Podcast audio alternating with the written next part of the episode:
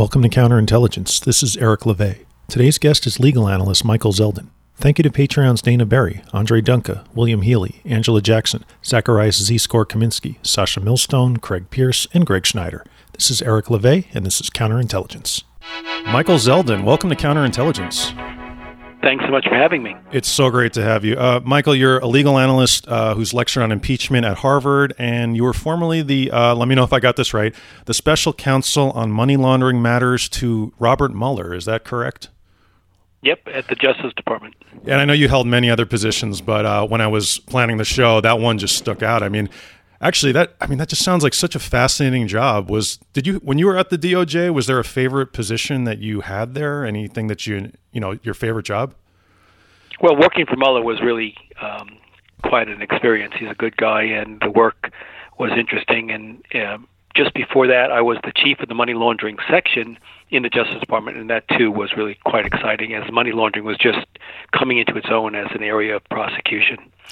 We uh, we get into a fair amount of that stuff at Forensic News, and I just, but I'm you know I'm fairly new to that, and it, it really is it's a fascinating line of work. And uh, speaking of which, I mean, do you think the ways that people since since you worked at DOJ has money laundering and the ways that it, it happens has that expanded? Has it gotten easier for people to do that kind of thing? Well, um, uh, let me answer it by saying it's both easier to prosecute and there are more ways to launder money because of um, the manner in which commerce is um, conducted. There's um, bitcoins and other sort of currencies, cryptocurrencies of that sort, and the um, amount of international movement of funds through applications, Venmo, and other types of things now, all of those companies are working very hard to prevent money launderers from abusing them, but it creates more opportunities than when I first started, which involved people dragging duffel bags full of money into branches and banks in Miami and counting it into small increments below the $10,000 reporting requirements. I already know that I have to have you back on to talk about this because um, as a, a, a fan of many of the 80s movies like Scarface, I'm just already absolutely fascinated by this. That well, so let me just tell you, we would go in Miami in the 1980s. This was, you know, sort of mid to late 80s, and we'd go open up a storage locker, you know, like you see on those shows like Pickers and stuff, mm-hmm. and it would be completely wall to wall filled with U.S. currency because they couldn't get it into the banks uh, in a way that would avoid detection and so it would just store in these storage lockers, millions of dollars in storage lockers just sitting there, waiting that, for people to come and take it in small increments into banks or to load it into cargo and try to ship it out of the United States, pretending it was trade products. That is absolutely incredible. And now you can do things with computers, and you don't need that big duffel bag anymore, I guess. Well, no. In in the case of drugs, for example, and other um, things, um, human trafficking and weapons, still a lot of that is um, sold in, for um, cash. Know, if you want to buy drugs, illegal drugs on the street, generally speaking, you're going to buy it in currency, and that currency accumulates. And if you're a larger organization, it accumulates rapidly, and you got to figure out how to get it into international commerce so that it's, you're not detected and that you can move it back to the true owners of it wherever they may be incredible. Uh, yeah, I read this book called Moneyland, and I, it's just a world that I, am sure people like you have known about it for a long time, but I don't think the general public really understands that this is for some people a way of life, and uh, not just drug dealers. There's people moving their money around, and uh, it's it's just incredible. I'm, we're definitely going to have to do another show on that. Uh, okay, well, try to. Um, convince people that money laundering isn't just leaving cash in your jeans when you throw it in the washing machine. No, that's me. Um, Well, there you are, a launderer. Now you lecture on Har- you lecture at Harvard on impeachment, and uh, that's what today's show is about. So I thought maybe we'd first just start, if we could just kind of bring everyone up to speed by starting at the beginning, which is, if you could, why is uh, Donald Trump the subject of an impeachment inquiry? If you could. So, Donald Trump is the subject of an impeachment inquiry for the commission of what the Democrats believe is a high crime and misdemeanor, and that is soliciting the interference in the U.S. election by a foreign government for his personal benefit. So the allegation in its most raw, raw form is that the President of the United States asked the President of Ukraine to uh, conduct a favor for him, which is to investigate the Bidens. And um, this was not really a favor that the Ukrainian president had a right to refuse, if you will. It's a godfather like, and it was a favor that um, couldn't be refused because the president said, in essence, if you do not do this favor, investigate the Bidens for me, the matter of your desire to have a meeting with me at the White House and or for me to release $400 million in vitally needed military aid will not be forthcoming. So he made him an offer he couldn't refuse, in, in essence. And that is the object of the Democrats' inquiry in respect of whether or not that violates the Constitution. It's amazing how often The Godfather, like I know even in Roger Stone's trial right now, The Godfather is it's just a movie that has such a pervasive influence on, uh, and in both cases really really applies. I mean, doesn't it? You're right. He the pre- President Zelensky had no choice, did he? No. In fact, he said that. He said, you know, sort of, but for a stroke of luck, that is the whistleblower indicating that this all was going on because prior to the whistleblower calling the whist, blowing the whistle, nobody knew that this was going on except for the participants. That Zelensky was on the brink of having an interview with a cable television network in which he was going to say that which he was told he had to say in order to get his military aid. It's stunning, but that's where we were.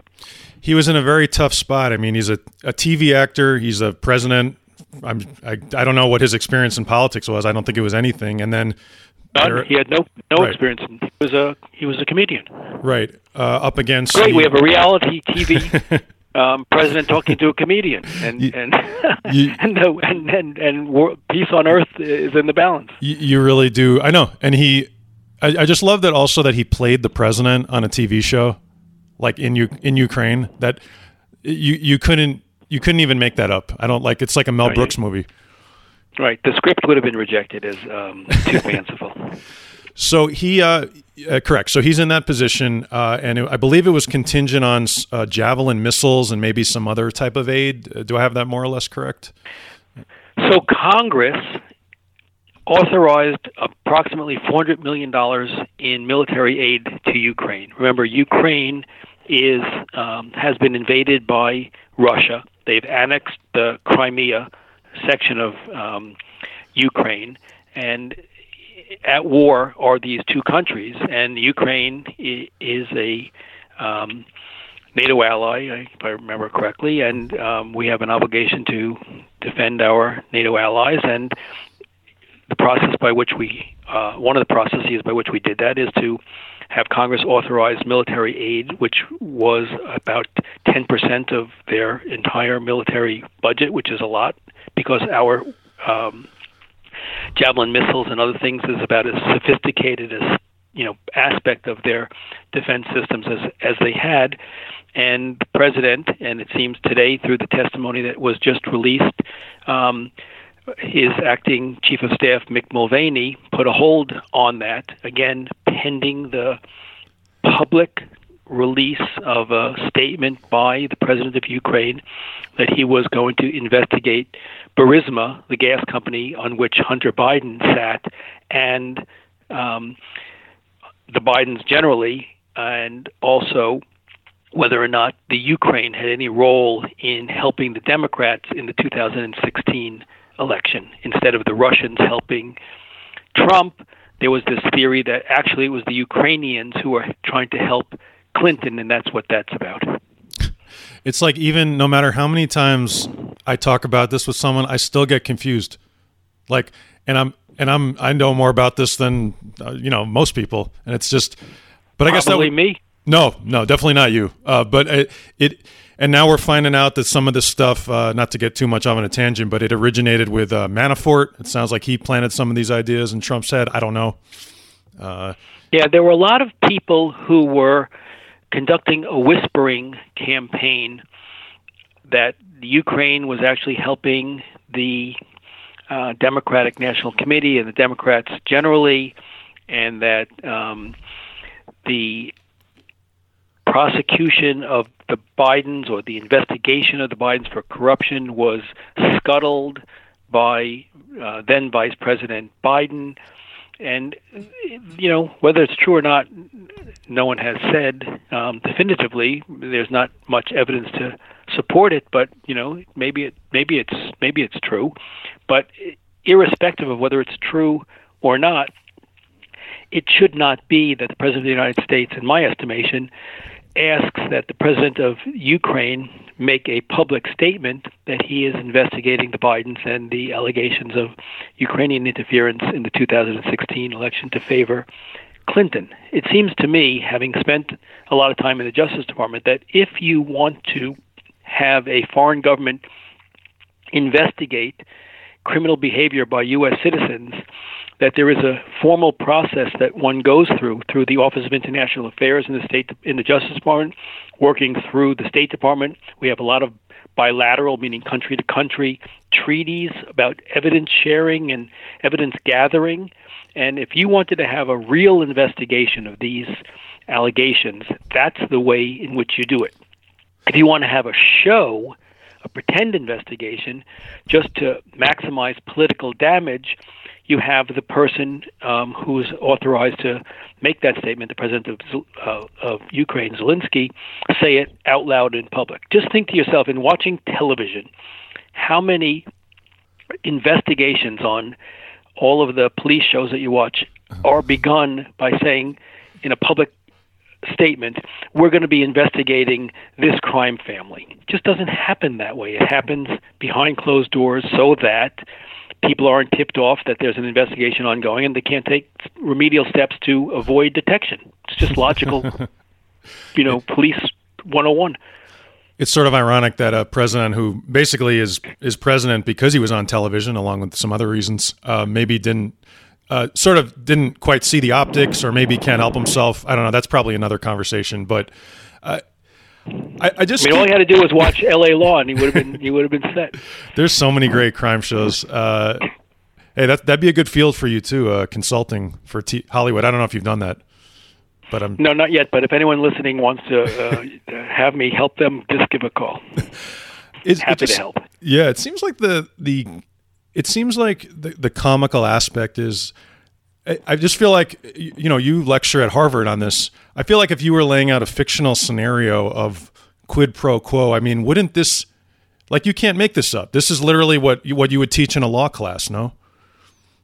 Well, you know, this let, let's take one step back for a second, which hmm. is quid pro quo, meaning you know this for that or something for something, is is a concept which you know, sort of in day to day parlance now is sort of pejorative, meaning that there was a quid pro quo, meaning some underhanded deal. Uh, I've talked about before how the most obvious and painful, perhaps, quid pro quo in, in recent times is when Obama was um, elected president and his Senate seat became vacant, and the governor of Illinois had the power to appoint somebody to that vacant seat, he essentially sold it, endeavored to sell it, saying, "Whoever gives me the most money, I will appoint to the seat." That's a illegal quid pro quo, where someone has the power to do something under law, the governor of Illinois, and instead of just doing it principally in a principled manner, he decides to do it in an underhanded, illegal manner. Um, but the notion that there has to be a quid pro quo, a criminal act, for there to be an impeachable offense, and abuse of the powers of your office, is just not correct. You hmm. can abuse the powers of your office without also committing a crime. And so, to my sort of analysis of what the president is accused of, what the president is accused of when you, as he wants us to do, read the transcript. When you read the transcript, what you see the president saying to the president of Ukraine is, look, we've been very kind to you, but you haven't reciprocated adequately. So I'm going to ask you a favor, and this is the favor that you investigate um, the gas company Burisma that Hunter Biden was on the board of, that you look into the Bidens generally, and that you uh, in, investigate whether or not Ukraine had anything to do with the meddling in the U.S. election of 2016 in favor of the Clintons. In and of itself, stopping right there, I think that's abusive, violative of the president's authority, and should be analyzed under the high crimes and misdemeanor standards. When you add on top of it him saying, by the way, if you don't want to do this favor that I've just asked for, investigate the Bidens and, and the Ukrainian interference in the 2016 election allegations, I'm not going to give you your military aid, hmm. and I'm not going to let you have a meeting that you desperately want at the White House. That's the quid pro quo, but it's only a secondary part of the initial abuse of office, which is the ask that they in, conduct a public investigation into his political rival for his personal political gain because there was no national security need for that. And in fact, it probably, to the using the words of Zelensky, undermined the possibility that there'd be bipartisan support of Ukraine going forward. So he worked against the national interest for his own personal um, political interest before you even get to the quid pro quo part of it it sort of even makes you wonder like it's so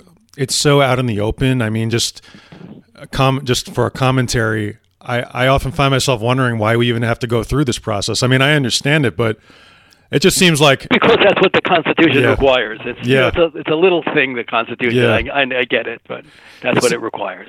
It just seems like people. This should have caused mass demonstrations. And again, this is just my own commentary, but it seems like the people should be so outraged by this. Uh, yeah, it's pretty outrageous. It is pretty outrageous when you compare it in some respects to Clinton. He um, lied under oath, completely unacceptable about a an affair that he had with Monica Lewinsky, completely immoral. It's an argument whether or not that lie about that affair is the type of behavior that the founding fathers had in mind when they um, drafted the, the Constitution and had um, Article uh, the the uh, Article Two, Section Four impeachment clause, which were to be offenses essentially against the public trust.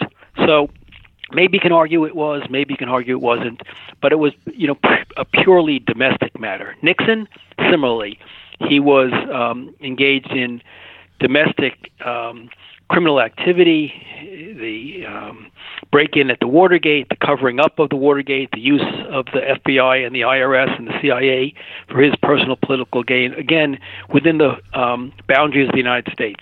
Here, what makes this different and perhaps worse is that it involves another country investigating a U.S. citizen to help the current president of the United States obtain a political advantage in an upcoming election. And that implicates national security as well as the types of domestic things that we saw in Clinton and Nixon. So it may make, may make it a different level of wrongdoing. Can you now maybe bring us up to speed? So today, uh, Friday, I'd like to maybe just bring everyone up to speed on where are we right now. Every committee is doing their investigation, and I mean, what what is going on in the impeachment uh, as of right now? So where we are is here that the House decided it would first hold closed door hearings to obtain the testimony of witnesses with um, firsthand knowledge of the activities that are under um, the impeachment inquiry. And that's normal in an investigation. If you think about sort of a grand jury, um, the way that works is that they gather that evidence in secret, in quiet, so that witnesses don't know what other witnesses are saying, so that you get an honest or hopefully honest answer witness by witness. Once those closed door grand jury like hearings are completed, then um, you move to a more public phase where, in the impeachment context, people need to know what it is that's at the heart of what is essentially the nuclear option in our Constitution, which is to remove an elected president from from office. And so we've gone from the grand jury like stage to what will start on Wednesday of next week, the public stage of those witnesses repeating their testimony. They are in the interim releasing the transcripts of those secret grand jury like um, preliminary um, interviews so that people have a chance to read and understand what's going on, understand um, where each witness fits in when they take uh, to the witness stand. The first two I said, I said on Wednesday, or the first one on Wednesday, the second on on Friday, and then after the public phase of the process is complete, they'll make a determination. Congress will whether or not that conduct rises to the level of an impeachable offense. And if it does, the House Judiciary Committee and then the House itself will vote on whether or not an article of impeachment, which essentially is an indictment, um, should be um, returned. And if that indictment or article of impeachment is returned, then that indictment goes over to the United States Senate, which then acts as the trial body for that indictment. And the way the numbers work is that in order to get an article of impeachment slash indictment passed through the House, you need a simple majority. In order to remove a president in a trial in the Senate, you need a supermajority, 67 votes. So it's not easy. No one has ever been removed that has been um, tried. There have only been two, Johnson, Andrew Johnson and, and Clinton, because Nixon resigned before he got to trial. He probably would have lost, but neither Johnson nor Clinton uh, were removed, neither um, achieved the 67 votes or whatever the two-thirds vote um, necessary for removal. So it's an it's a you know it's a complicated, cumbersome process by design because you do not want people to be impeached just because there are policy differences between them. That's what elections are for. Can you imagine like what do you think the founding fathers would have if they could have seen like Donald Trump? Like come on. like I just it, I just, I don't know. That, that would make a good play or a comedy or something. I just feel well, like you know, um, you can, you know, Hamilton was fairly successful. Maybe you can, maybe you can follow up with part two uh, and you know be Trump or something. yeah, that's that's right. Yeah, a new a new, a new yeah, career get, for me. Get get to work. Yeah. So, uh, my understanding with impeachment is that the Constitution laid out only sort of a it's almost like a sketch. So, how is the modern uh, the way it's being conducted? Would you which you just described? Has there been any framework, or is this coming from Clinton? I mean, how has this been laid out, and who laid it out? Well, the the the House and the Senate has laid have laid it out as they've encountered it, and so they are essentially drafting the rules of the road because the uh, the framers of the Constitution only said exclusive power of impeachment lies in the House. And again, we keep I keep saying articles of impeachment, which is what the Constitution tells us to call it. But for the listening audience, that is essentially equivalent to the indictment. So the House has the sole authority to indict, charge the president with a crime. Mm. And that's what it says essentially. And that the Senate is the sole body to try the, the impeached person to um, verdict. And if convicted by 67, in this case, votes, that person then shall be removed. And the thing that's important to remember here is that the penalty for conviction upon an article of impeachment is removal from the office. It's not you go to jail or anything of that sort. It's just you are removed from office.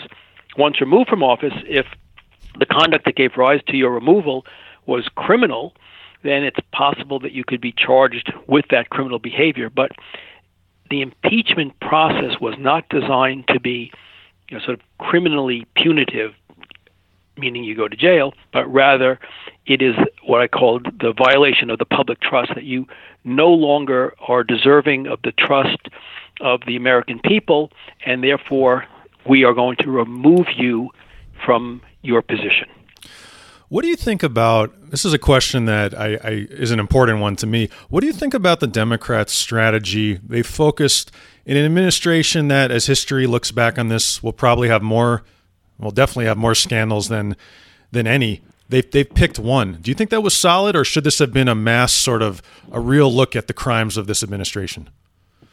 Well, it's a great question, and I'm not 100% sure that the Congress won't, as it gets underway in the public part of this, stay limited to the Ukraine quid pro quo shakedown that we discussed earlier, or whether they will also try to look at some of the obstruction of justice allegations that Mueller made in his report. It, it remains to be seen, and I think it's dependent upon whether or not Congress obtains the testimony of Don McGahn. That's a that's the former White House counsel who refused to testify, and um, the House Judiciary Committee has sought to enforce its subpoena, and it's pending before a judge in D.C. to determine whether or not he has to comply with that subpoena or not.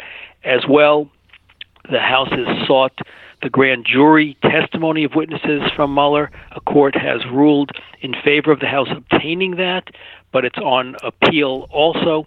So if the House obtains McGahn's testimony and the grand jury material, and they feel that in looking at all of that, there's a case to be made for obstruction of justice pursuant to volume two of the Mueller report, there's nothing to prevent them from bringing that in. But right now, as far as we know, everything is um, the allegations that relate to Ukraine and um, nothing nothing more. And you know, probably probably um, at this point, until you get uh, further um, elaboration of what Mueller found and the Mueller witness testimony, that's probably correct because the rest of the disagreements with the president seem to be policy based, and it's quite clear that um, the framers of the Constitution did not believe that policy differences should give rise to impeachment. Policy differences are resolved by voting. Because it seems to me that if I was just, I mean, maybe I'm not a lawyer or anything, but it seems to me that laying out the case in a big picture day after day on TV is the way to win and the way to and not just Ukraine, which is very confusing for most people. I mean, like I said, I get confused by it, but all the things that have happened. I mean, I, I was thinking about today about Puerto Rico, the hurricane, and then the, separately the thing that happened where he told the weathermen not to, you know, that Alabama was going to. I mean, all these things. I just, right, I just, but, but yeah. Sorry, go on. No, go ahead. No, no, no. Question. No, I should Please. let the questioner answer the, ask the question before I before I answer it. So I, go ahead. I'm out. not a lawyer, but I am an expert in optics working in Hollywood. And I just feel like if I know you have to focus on something, but I also feel like focusing so narrowly on Ukraine is going to confuse people. I mean, what do you think? Well, I think essentially the opposite. I think that um, impeachment should be a targeted act. That is, the Constitution provides for impeachment for three reasons treason, which is not the case here, because he did not um, support an enemy of the United States at, at war. Um, bribery, I don't think the president's conduct in its worst um, configuration rises to the level of um, bribery slash extortion. So we fall into this question of high crimes and misdemeanors. And I think that the framers of the Constitution in the debates at the Constitutional Convention and in the ratification debates on a state by state basis made it quite clear that uh, maladministration of office, just like doing a lousy job in office or doing a job that I disagree with in office, is not a grounds for impeachment. So one could argue that the president's Syria policy, the president's um, failure to to act um, in, in the Puerto in the face of the Puerto Rican hurricane, that his climate denial and all the other things that that people take object you know take offense to that is a ballot box issue that is not um, high crimes or misdemeanors and and so I'm one who wants to read the Constitution very narrowly to say tell me the high crime and misdemeanor that this person committed and I will tell you whether I think the person should stay or be removed from office. But if you're telling me I just don't like this guy, I don't like anything he stands for, I don't like his policies, then vote him out of office. But you cannot impeach him for those reasons. What what about just just for the sake of argument? And and I, I hear what you're saying, but let's say going back to Puerto Rico, uh, you know, American citizens were obviously killed in a a weather incident, and the president essentially did nothing. Um, do you think that's a ballot issue, or could that be? Is that something neglecting your duty as president? Uh, I think it's a ballot issue. I mean, I understand the argument that that that he has an obligation to faithfully uphold the the, the, the laws of the United States and sort of a basic law of the United States is to um, take care of our own. Um, but I think that that really is a ballot issue much more than I mean, it's a, it's, there's an immorality to it. Mm-hmm. Um, but I don't know that it rises to the level of high crimes and misdemeanors as contemplated by the framers of the Constitution. As a prosecutor, did you apply the same strategy? And I just mean in general, like when when you make a case, is it it's targeted? I guess it's not. There's a, there's a parallel here. You don't you don't. Uh, it has to be a targeted thing to win a conviction, not just throwing everything at the wall. Correct? Yep. And you, normally you start with now things could expand over the course of an investigation, just like Watergate, if, if you will. Watergate was a um, a break-in to the uh, an office in the Watergate uh, um, um, office complex. It got its name because that was literally the name of the the building in which this office that was broken into um, by Nixon's men um, resided. Um, and you know, so you were investigating a break-in, um, and then it turned out to be you know Watergate and the removal of President Nixon. So things can grow, but normally speaking, you start with a, a targeted area of inquiry, and um, you start building the blocks of that prosecution, or not. You know, you can always um, investigate and decide not to prosecute, but you you're building the blocks of you know, toward reaching a judgment of whether to prosecute or not prosecute. And then, as I said, it can stay narrowly focused if it's a very um, narrow investigation. Did this person steal this car? That could be quite narrow, or was this a uh, racketeering, influence, corrupt mob organization that has its hands in all sorts of vice related activities, which is a much broader investigation. But yes, normally you start with a specific topic and you um, inquire of it and see where the facts take you. How do you think overall? I have to say, a major concern, and it could just be maybe I don't understand something about the issue, but numerous witnesses have just either said they're not going to show up, and some say it's because they still work for Trump, and some don't work there, and they're just they seem to be applying this executive privilege. I mean, the Democrats haven't really seemed to enforce any sort of penalties. Uh, do you have any thoughts on on that aspect of this uh, of what's going on? Right. So I think that when the House moved from legislative oversight to impeachment, it empowered it to obtain evidence that it may have had a more difficult time prior to the impeachment inquiry being opened to obtain.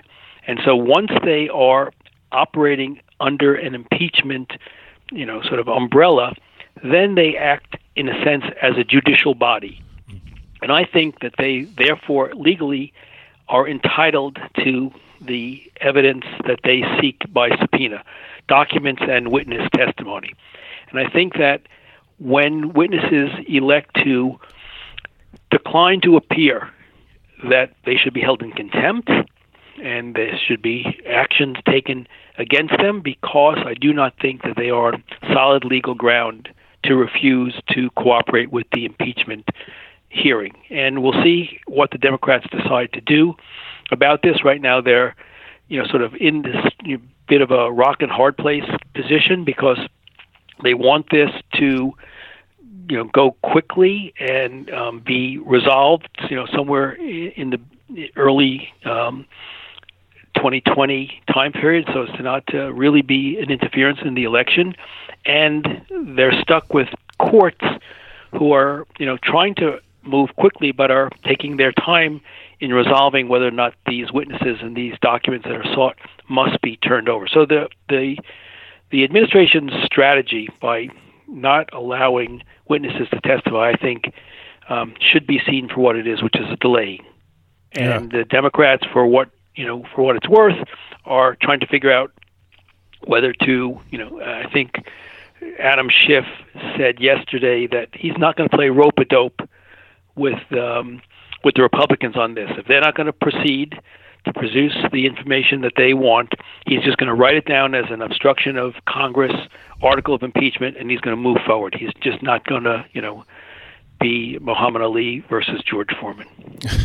I need to up my boxing knowledge, although I think I, I think I understand the. That analogy. was the rope a dope. That oh, was the rope okay. What, what, it was was um, George Foreman was a very powerful boxer, and um, Ali um, essentially went into the ring and just covered up, and Foreman just pounded away at Ali round after round until he essentially exhausted himself, and then Ali decided to fight and and won. And mm. what Schiff is saying is, you know, I'm not going to be in this position where I just take, you know, take pounding after pounding after pounding, um, only to to lose. I'm just going to say, fine, you don't want to cooperate. That's an article of obstruction of Congress. Let's keep going. I, I'm very concerned. You know, I, I again, not an expert, not a lawyer, but what I, I do know a little bit about criminal justice, and what I see is once once a group of people has gotten the word out that you can do whatever you want, it doesn't get any better. And I just, I don't know. I'm I'm very concerned. I mean, I, I guess it sounds like you think that Schiff is doing okay, but I what I see is just lawless, lawlessness and I running free, and I don't I don't think it's going to get any better. I mean, what do, what do you think? Well, you know, it's a great question, and it sort of remains to be seen whether whether or not um, people get away with something which I think is um, something for which they should be held accountable. Um, but as I said, I think Adam Schiff is in a difficult position because of the timeline here. This was earlier in the administration or in Trump's um, second term, then you have a little bit more privilege. Remember, Nixon's bad conduct started at the end of his first term, and he was impeached in his second term. They don't want to go through that process. They they they feel the imperative of time, and um, it, it, it you know it's the best they can do under the circumstances.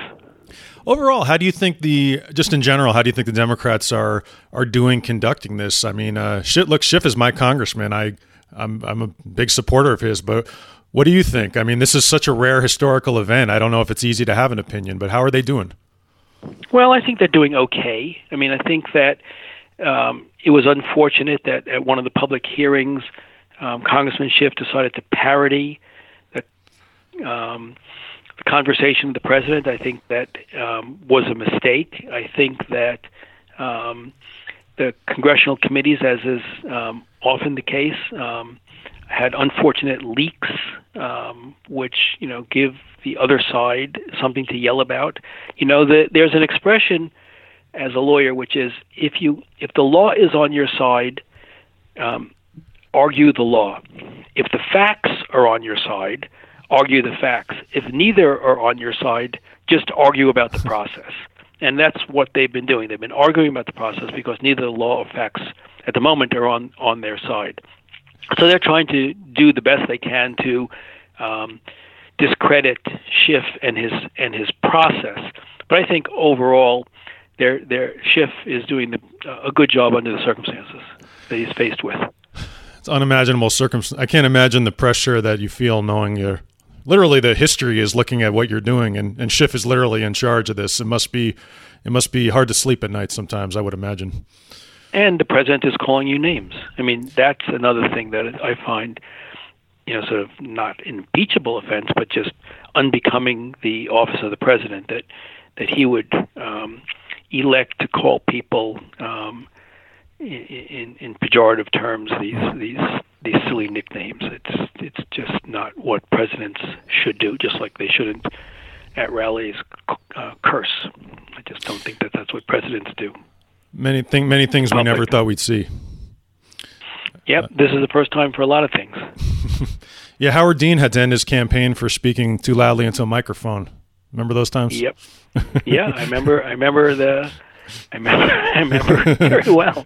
yeah, uh, we were we and, were so uh, young and then. others, right? And uh, Edward Edwin Muskie had to end his campaign for sort of crying in public. I mean, there are lots of norms that the current president has broken through, and we'll see what happens once he's no longer president. Whether we return to those norms or those are the the new normals, and you know we have to get on with it. Once we get to the Senate, I know the trial again is sketched out only in the, in the Constitution, very sort of vaguely. What do you think we can expect to see in the in the Senate trial? Well, the the Senate trial of a president is presided over by the Chief Justice of the Supreme Court, John Roberts. So he will preside over over the over the trial. Um, the process of calling witnesses and cross-examining witnesses and making arguments and closing arguments sort of will follow, I expect, that which we saw in Clinton, which each side has their lawyers there in the well of the Senate, and they will make their arguments pro and con. And um, if Chief Justice Roberts needs to uh, intervene as as the judge, I guess he has some power to do so, though the Constitution doesn't expressly ex- uh, set forth what those powers are. And then at the end of closing argument in the Senate, the senators will vote, and if they get to 67, then the president will be removed. If they don't, it'll be as it was in Clinton, where uh, he's not convicted and he gets to remain in office. I guess my goal, I, I, no matter what, I just hope all the facts come out and the American people get a full picture of the events that transpired. And I think that's all that you can hope for. And then the rest is up to, uh, I guess, the history. Well, the rest is up to the Senate.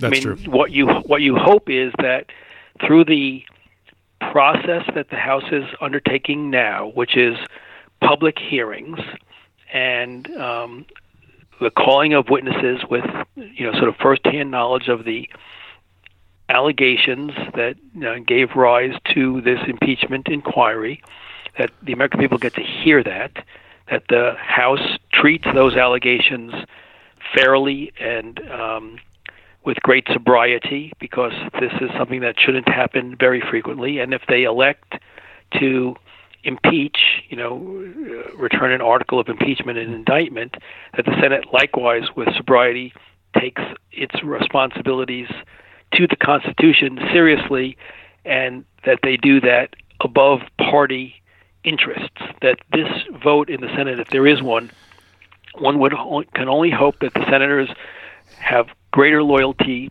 to the Constitution than they have to their individual political parties, because that would be what the real tragedy of this would be. One thing I think about, just going back to the way this is being conducted, the I mean, uh, barring something that we don't see coming, the odds are almost certain that the Republicans will vote to acquit should it go to a trial unless something happens.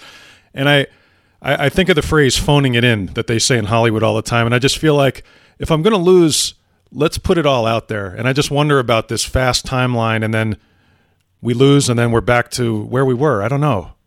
I just yeah. don't- No, it's a great. It's a. It's a. It's a. It's a great um, point. And uh, honestly, I I am personally conflicted as well whether or not you just keep going, even if it you know drags out much longer than you'd like it to drag out um, from a timeline standpoint, because that's what the process requires, or whether you do this um, truncated process uh, so as to not have this ongoing during the 2020 presidential campaign season. I don't think there's an easy answer to No. that. I don't even know if there's a, a right answer to it. All we have is what the current answer is, and we'll have to see how it plays out. I just have one more question, and it's just something I have to ask you because you're here. I mean, I know you worked with Mueller, but this is more just a general question. I mean, what did you, because this is your first time on the show, what did you think of the Mueller report? What did you think of the investigation and any thoughts that you have on the, the report itself? Well, so that's a question that we can answer quickly now, and we can have a longer Another one, another time. at, a, at, a, at another time. But I thought several things about the the the, the Mueller report. When compared to the report that Ken Starr wrote about Clinton. The Mueller report read more like a law review article, meaning much more dense and not easily understood. And the Starr report read more like a, uh, a work of nonfiction with a beginning, middle, and end, which was much more readable. So the report that Mueller wrote was almost too dense to for the average reader to follow the narrative of. And so I um sorry for that because in the report itself you see a lot of hard work um, that went into determining what happened in respect of the collusion allegations and the obstruction of justice allegations. Um, but it is a book that nobody has really read. And unfortunately, when Mueller came to testify, what would have been sort of the movie version of the book, uh, it was a flop. He was a he was a too reluctant to witness. He didn't tell a narrative that people could grasp, and I think that's in large measure why nothing is happening with the Mueller report, notwithstanding uh, some very troubling findings contained within it. Michael Zeldin, I want to thank you so much for coming on Counterintelligence. Uh, there's so much to talk about, and I really hope you can come back on and we can talk about all these things uh, uh, money laundering, Mueller, uh, everything else. I really hope you can come back on real soon. Thank you for listening. Follow Forensic News on Twitter at Forensic Newsnet. Counterintelligence is at IntelPod. My personal account is Eric Levai. Support Forensic News on Patreon. Subscribe to Counterintelligence everywhere you listen to podcasts. This is Eric Levai, and this is Counterintelligence.